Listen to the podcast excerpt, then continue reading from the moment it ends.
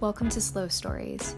I'm Rachel Schwartzman, the founder of Connected Editorial and the host and creator of this podcast. For those of you just joining in, Slow Stories is a series that deep dives into the rising slow content movement. In each of these episodes, I interview brand builders, entrepreneurs, and creative professionals who share what slow content means in the context of what they're building and why slowing down and creating thoughtful stories is more important than ever.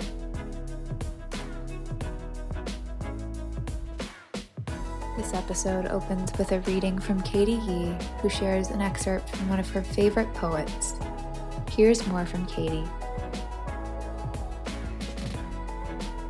My name is Katie Yee, and I'm a writer. I'm also the Bookmarks Associate Editor at LitHub and one of the founding editors of Emergent, a new online journal celebrating black and brown work. I want to share a few words from Mary Ruefle. She is, in my opinion, one of the most delightful poets of all time.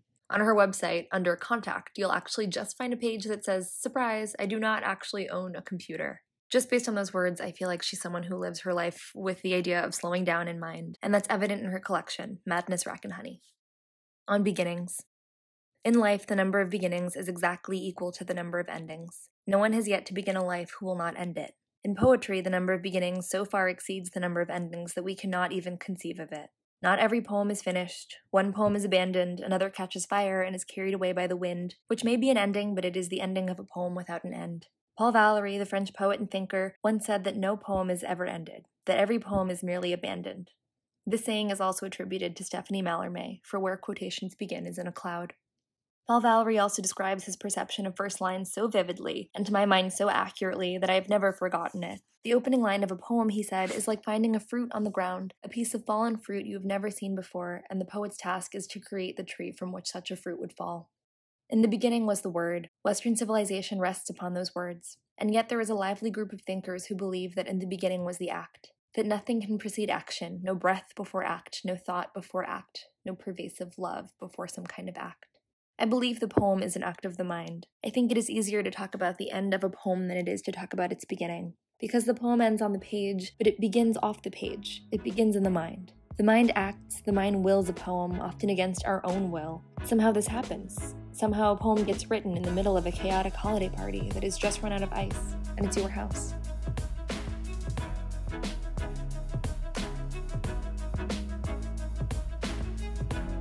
Thank you so much again to Katie for sharing. Again, the piece she read is from Madness, Rack, and Honey, Collected Lectures by Mary Ruefle.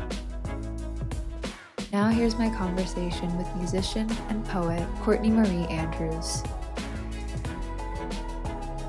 What is poetry asking of us? This question was top of mind at the start of my conversation with artist Courtney Marie Andrews. The critically acclaimed musician and self proclaimed student of experience has translated her wisdom and storytelling prowess into her debut poetry collection, Old Monarch which centers around themes of longing and a desire to belong while excavating scenes from her childhood in the American Southwest.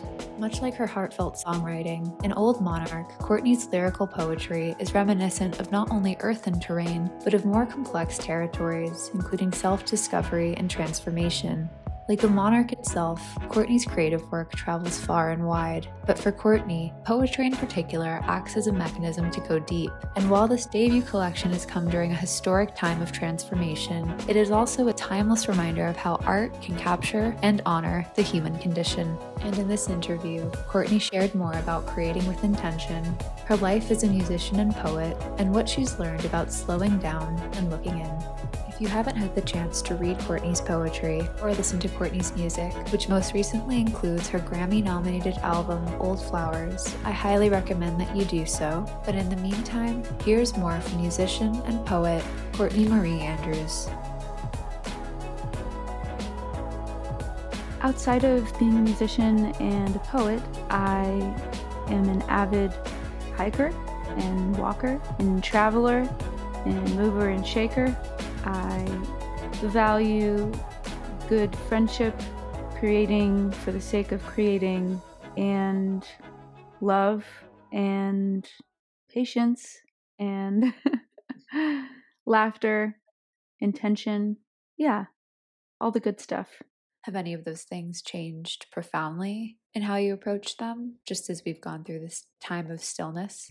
I think through the stillness, if anything, these values have grown deeper and I've realized how much I need connection in my life in a, in a way that's intentional and present. I feel like in the the fast-paced world that we were, you know, existing in before, it was so easy to get distracted and to move from one moment to the next without really stopping to observe what was going on or how it made you feel. And I, I feel like the, the stillness has deepened my sense of presence and intention in a way that feels more authentic. We talk a lot about distraction on this show. Slow Stories is really about how we manage our pace and tell stories in the digital age. And I think being so connected in that context, it's funny that it, it can offer so many distractions that take us away from the present moment. So I'm sure we'll talk a little bit more about that. And, you know, I think on the subject of storytelling, I'm curious if there is a particular story, whether it was an article, a poem, or a book that made you slow down recently or has impacted your relationship with music, poetry, or both.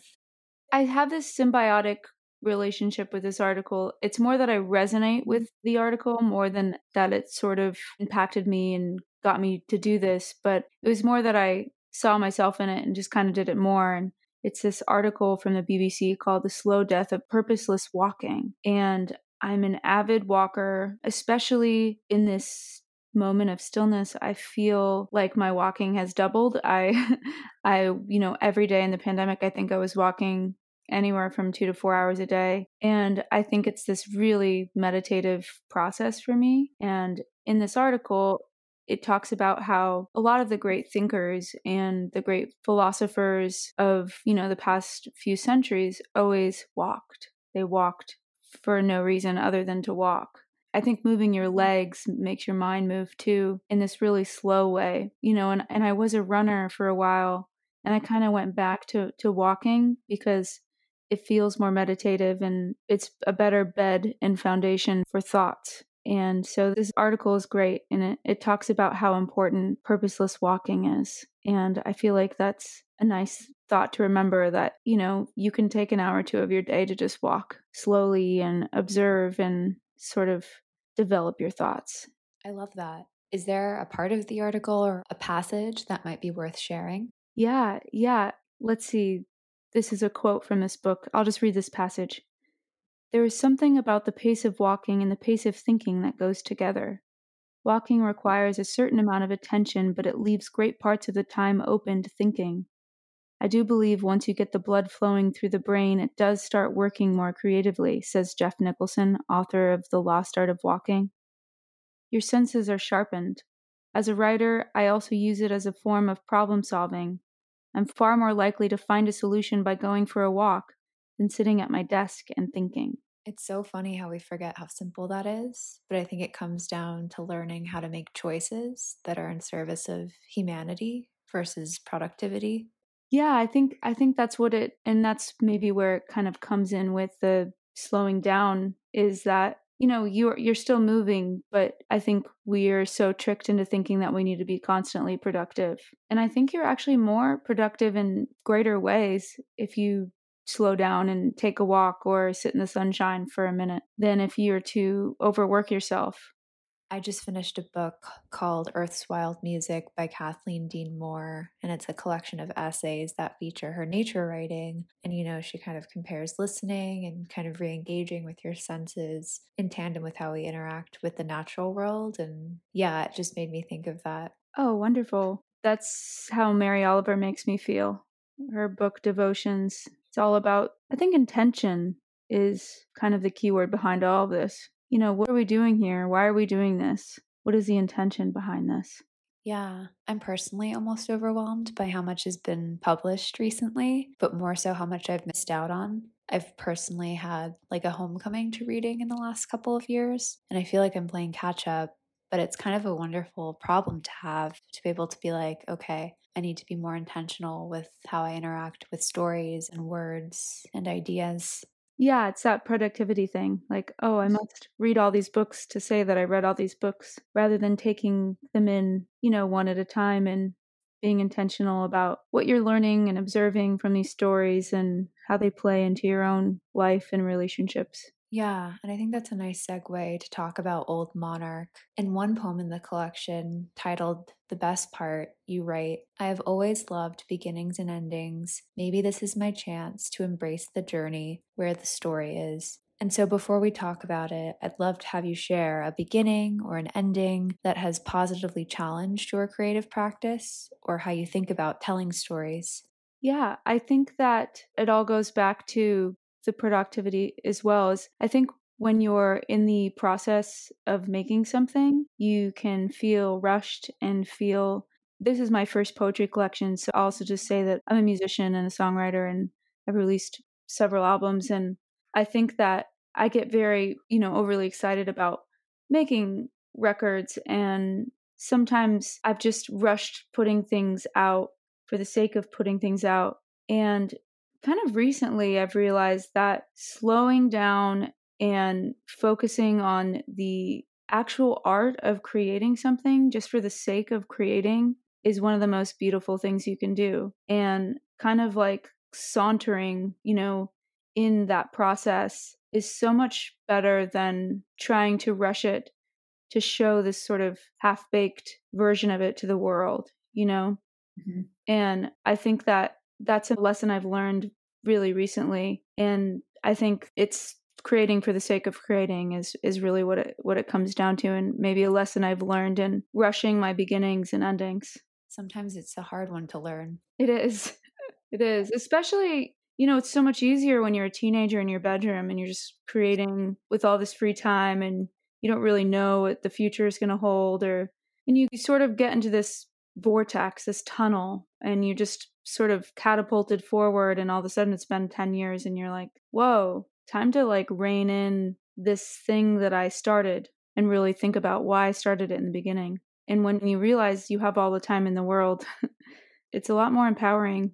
Yeah that resonates with me deeply. It's something i've been navigating in the last year I started kind of making in the digital age when I was 18, and I just turned 28 a few months ago. And you just kind of arrive at this moment where it feels comfortable to ask those questions. And it's almost like a form of grieving in a way. Just the way that you worked or thought, you kind of have to let go. And it's kind of hard to let go of that comfort or that idea of comfort because it's what you've been doing. And I know things have changed given the nature of working in an age of technology. But I'm curious is the process of creating a physical book a lot like creating an album?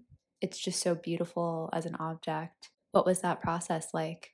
Yeah, that that process was so mysterious and wonderful. You know, I'm I'm an avid reader as well and a big fan of of poetry and uh, fiction and nonfiction, and so I feel like I'm constantly holding books in my hand. You know, I'm not a Kindle reader. I don't do any of the downloadable stuff. Not against it, just kind of more into like the physical book and the design and layout of a book. So I wanted the book to feel like the landscape. A lot of these poems take place in the Sonoran Desert, where I'm from. And I wanted the pages and the cover and the design to feel like the landscape and so it has like a very um, kind of earthen type feeling to it. And yeah the process was so fun. It was it was new to me. So it was mysterious and i just i really wanted to, to do it right and sort of make it all feel very cohesive. And luckily found such a great artist darren mcgee. Um, he goes by real fun wow to do the cover and i feel very good about how it turned out did you start the process of making the physical book while you were finishing the collection? What was the timeline like? Well, I started writing these poems about two or three years ago, and I kind of always had the intention that eventually I'd write enough to make a collection. But when the pandemic happened, obviously my touring schedule was non existent, and I would just spend every morning writing poems, making mm-hmm. sense of the crazy unpredictable world that we were now treading. And yeah, and I think I just kind of by by the time the end of the summer came and I had the collection done, I was just kind of like, I need to do this now because if touring ever starts back up, it's you know our our lives as touring musicians is so fast paced. it's the opposite of slow stories. It's you know sometimes you're on the road for five or six months out of the year, up to to nine or ten months, and I knew that this was my chance to really realize this dream. So once a collection was done, all the other stuff sort of followed. It's probably a really gratifying feeling to know that you've been working on something and to see it line up, even in a time of complete chaos. Is it strange to kind of have this big milestone happen on the precipice of the next chapter of a pandemic? It is strange. It's so strange. And at the same time, it, it feels like divine timing, you know? It just feels like it was meant to happen this way for whatever reason. And it's definitely kickstarted my writing. You know, i have always wanted to write a book as well. And it's kickstarted this belief that I can do it, you know, and chip away at it. It doesn't have to be now or next year, but I can always you know have this as well to as an outlet to create. And i think it would be great to have you share a little bit about the experience of reading or how you would like readers to experience this because old monarch is broken up into a few different sections and i'm curious if there's a way you want people to engage with these poems. I'm not particular about how people engage with it. I think the beautiful thing about making something is that somebody interprets it the way they interpret it and that's what makes them feel closer to the art you know i intended to make it for my own sake into a journey and so it is quite linear in that way in the way it's set up you know there's there's sort of these poems that are surrounding my childhood and learning and seeing things for the, the first time and trying to understand them and then you know there's what would I guess be considered my young adult section where I'm almost there and I, you know, endure heartbreak for the first time and I learn a lot. You know, it's this section where you're bombarded with a lot of lessons. And then the end is sort of the garden, you know, this place where you come and kind of reckon with your life and understand it in this new light because you're looking back on it and it deals with a lot of mortality. And so technically speaking, you know, the book is set up in this linear way, this like a journey. But I, I would almost actually say that the book is more of a circle.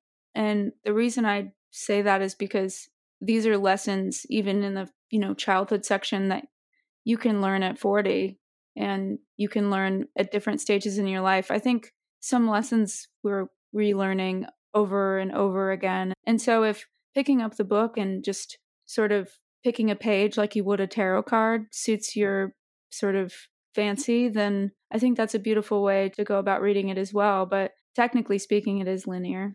Yeah, definitely picked up on that. And I'm curious, as you were speaking about things that we can relearn, was there something that you had to unlearn or that writing this collection sort of forced you to let go of?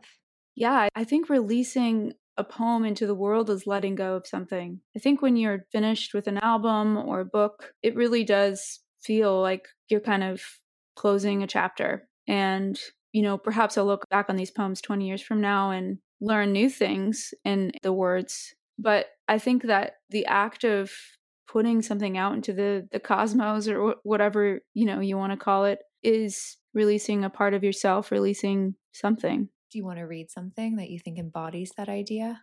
Yeah, I'll read this poem called Regarding Nostalgia. Regarding nostalgia. Last night I made my bed in yesterday, slept in the languid summer of youth, us sticking like two sweet buns between sheets, the hum of the hypnotic ceiling fan, unable to break love's spell then and now. Yesterday is safe to visit, knowing the outcome, changing and twisting minor details, nostalgic craftsmanship, reinstalling my past to fit my uncertain future and abundant denial. I only choose to see the rose colored before, dances under fairy lights, mothers with advice, smells like evergreen and petunia, kisses that only lead to gardens of more mystery, dogs we thought would live forever. Today is too painful to remain in, a blur of suitcase cobwebs and messy closets. So, I lay in yesterday, and I make it sweet. And when I wake up tomorrow, this will be a yesterday too. When you talk about yesterday, and this is probably more in regards to the musical side of your practice, obviously, as a musician, you've mentioned that you've toured a lot and you've traveled a lot. And I think it's evident in how you think about telling stories and reflecting on experiences and places. Do you want to talk a little bit about some of those experiences on the road and how it's just deepened your understanding of storytelling? Yeah, I feel that I've always been a learner and a student of experience. And, you know, ever since I was a teenager, I wanted to stick my thumb out on the side of the road and hop a Greyhound or a train and learn by way of experience. I think that was so powerful for me. And so I think that the experience fuels the art and the art fuels the experience. And I think in order to create something that connects with other people, you have to have lived it in some way. You know, that's why heartbreak albums are so mm. powerful and potent because most likely the artist went through a horrific heartbreak and you can feel their pain seeping through the speakers. And I feel that these sort of experiences, as dark as they may be, shape us. And I think being on the road from such a young age taught me so much about the world that I wouldn't have learned if I was in my living room or had just kind of done the traditional path. Is there a site that you're yearning to see again or an experience that you really want to have?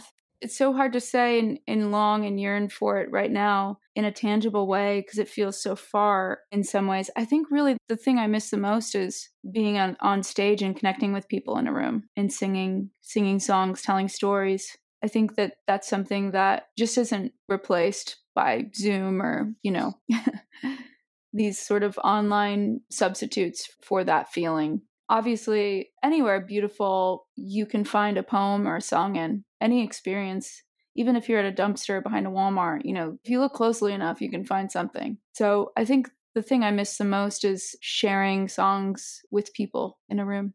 Is writing poetry a solitary process? I think to go back to experiences, I experience the world and I, I have to retreat to write poetry. It's a very solitary experience. I need a lot of solitude for poems. You know, my, my ideal writing day when I was writing my book would be in the mornings, I spend four to five hours walking and writing. And then at night, you know, in my ideal writing day would be I would see friends and have a lovely dinner around a table. I think they feel each other, but the actual, when I'm in that headspace of writing, I really do need to be alone.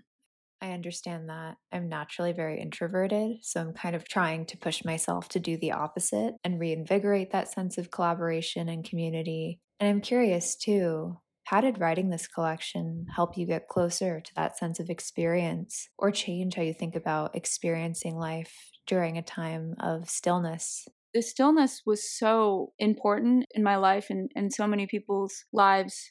I think we all kind of realized just how ragged we were running ourselves. And it's so important to turn inward and ask yourself some questions. And I think the great thing about writing poems is that, you know, you're kind of a philosopher when you're a poet. You're constantly asking yourself questions and turning inward and looking at the dark and scary parts of yourself. So poems are great students, but they're also great teachers. And I think that poems taught me in the pandemic that I need time to turn inward, more time than I thought. You know, in a, in a regular year, I would have never given myself two months of stillness to, to write this book. And I think it's so important to recognize when you need that. And I think on the subject of pace and stillness, creating in our interconnected age, especially in a time of social media being so prominent, it's really informed how art is created and perceived. And I'd love to have you share a little bit about boundaries in terms of what you share in the digital landscape. That's funny you say that because when I finished this book last year, I actually took a social media break to just completely zone in on the actual creating. And I think it's really important that we try and say no to the fast pace and to the sort of social media world that we take chunks of time to really like step away from it because you're not looking inward when you do that. You're just constantly sort of omitting your energy out and not receiving anything back in a lot of ways. It's like a leaking cup that never gets full. It feels full for a moment, and then then it sort of leaks back out. And so I think it's really important for the creative process to slow down, say no to things that aren't necessary, and to really just tune in it sometimes can be a tall order when you're trying to connect with people in a time when we're physically distanced. And as I mentioned earlier, slow stories explores slowing down and telling stories in this digital world, similar to how you think about slow food and slow living. I like to see how people perceive slow content and storytelling. And so, kind of building on what we talked about in terms of social media, I'm curious what this phrase means to you or how you kind of approach it when you do have to be online. I think that the phrase means intention to me, just to circle back to what we were talking about in the beginning. The capitalist mindset is more is better, quicker is better. And I think when you slow down and make things intentionally, whether it be a social media post, a piece of clothing, a piece of art, even a time with a friend where you'd usually be like, I only have this one hour to hang out, you know, that it's more memorable, it's more potent, it makes you feel better, it makes you feel fuller. And so when I hear the words slow stories, I just think about intention. I think about being full in a healthier way. I hadn't thought of it in that way, a fullness. Thank you. Yeah. That's why I love to ask people from all walks of life, professions. I think that's what can fuel momentum for these movements to become a little bit more accessible to people. Do you have a poem in the collection that you think speaks to intention that you'd want to read? There is a poem called Morning Meditation. Running in my mind toward a meadow, through acres of rippled marsh, pooled boots, soiled knees, long past childhood, mother's tears behind door frames, her bad taste in bad men, past the schoolyard girls who taunted my joy of singing, confidence thieves past the dead mesquite where I'd wait for my father, stumbling around his absence, the beach barn falling from the flood, no heart for hammer in sight. Beyond the fence line, the sunset is freed from every horizon, promising hopeful years ahead. Panting past the awkward dance of adolescent love, then you, true blue. Thirsty now, heart rates up as I yearn for your touch, hands reaching, a codependent leech. I need you, I need you so I know I am alive. I pause to catch my breath and linger in our time together, sprawling millions of miles, a whole decade of us. You better believe love gets two stanzas. Past your infidelity, heartbreak, anorexia, apple trees, dirty laundry, the darkest nights, birth dawn hatching as I catch my reflection in a pond, and finally accept my crooked teeth. My boots are soaked, elbows scraped, Hard to believe there was ever an us at all.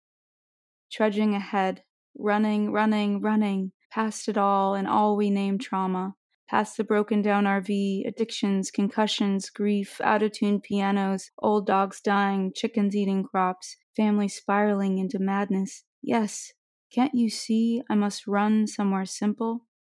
I am slowing toward the meadow where there is nothing but monarchs on milkweed a rising river flowing toward a land of afters. I will lay my tired body down in gracious grasses of gratitude. Once I arrive at the meadow in my mind, I can make it another day on earth. I love that so many of the poems ask questions. And I think going back to what you were saying about checking in with how we're moving through the world, I think during a time of complete transformation, like the one we've all endured in the last year, it's created a little bit more accessibility in terms of being able to ask questions of ourselves and of others. And I'm curious if there is a particular question that you hope people start asking you more often. It can be in a personal, professional, or creative context. Yeah, it's funny you say that because there's been this question that keeps coming up. And, you know, my friend, one of my great friends is an actress. She's an amazing actress. And during the pandemic, she's like, you should just, you should come into my method acting class. My teacher is this incredible kind of philosopher, meta man. And I think you'll just learn a lot, even if you're not interested in acting. And so I took this course and it was kind of this Zoom class. And the teacher constantly asks, what are you doing here? And I thought that was such a powerful question to ask myself and ask of others. What are you doing here? I think it ties back to slowness and presence. And it's good to ask yourself that question. If you're not here for a good reason with good intention, are you just filling time? You know, are you just filling this void? And I think that's a question I've been asking myself a lot. What if you don't have an answer? Well, I think that's the most beautiful part about life and these lessons is that, you know, I could be a sage, wise woman today and be a blubbering mess tomorrow, you know, and I I don't think that things always have answers and I don't think the journey is linear. I don't think the lesson is guaranteed, you know, money back, you know. I think you have to ask yourself these questions over and over again. Some days you'll have answers, and some days you'll have this centered feeling, and you'll feel like nothing can shake you, and life has other plans sometimes. And I think as long as you're asking the question, you're succeeding. Is there something that we should be asking of poetry? Or what is poetry asking of us? You know, I think in this really fast paced world, there's so much surface level. You know, everything's quick image, a quick text, everything's quick and surface level. And the beautiful thing about poetry is it's it's asking you to dig a little deeper and see what you can excavate from your psyche or or from, you know, a relationship or from your path or whatever that is for you. It's asking you to get beneath the surface. Absolutely. And in a few of the poems, which you've titled the monarch mantras, and I love them. There's a particular poem, Monarch Mantra number three, where you write When you learn nature's secrets, you will practice more humanity. You will arrive at yourself. How have you arrived at yourself after writing this collection? I think I've arrived at myself in the act of creating this collection. And again, I think not to keep repeating myself, but I think I also hearken to this a lot. It's like you never fully arrive you arrive again and again. And I think that every time you arrive, you get a little closer to yourself. And writing these poems in this collection allowed me to be more comfortable with the ever changing world. I think that's that's something that's an important lesson to learn is that you know we could wake up tomorrow and there's a worldwide pandemic and I think the poetry kind of allowed me to arrive there at that knowing that everything is unknown Yes, absolutely. And to bring this lovely conversation to a close, would you be open to reading one more poem from Old Monarch? Uh, yes, I'd love to read Resilience. That's a poem for the times. Resilience. Even through death and destruction, we always find ways to overcome, crossing the bridge to the other side.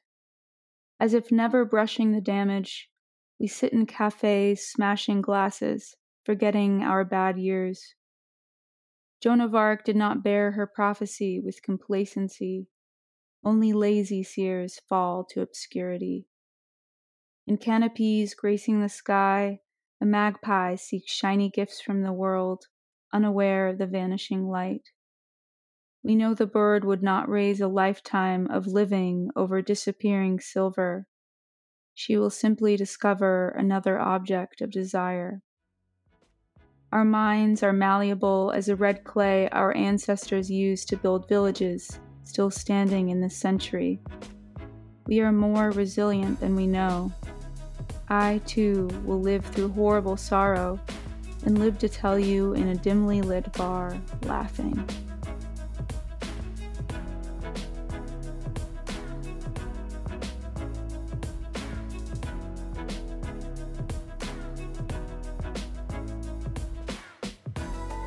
Courtney Marie Andrews, musician, poet, and author of Old Monarch.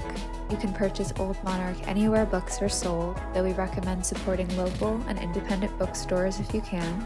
You can also follow Courtney on social at Courtney Marie Andrews. Stay tuned as we'll be sharing highlights from this episode at Slow Stories Official on Instagram and at Slow Stories Pod on Twitter. I'm Rachel Schwartzman, and you've been listening to Slow Stories. Thanks so much for tuning in.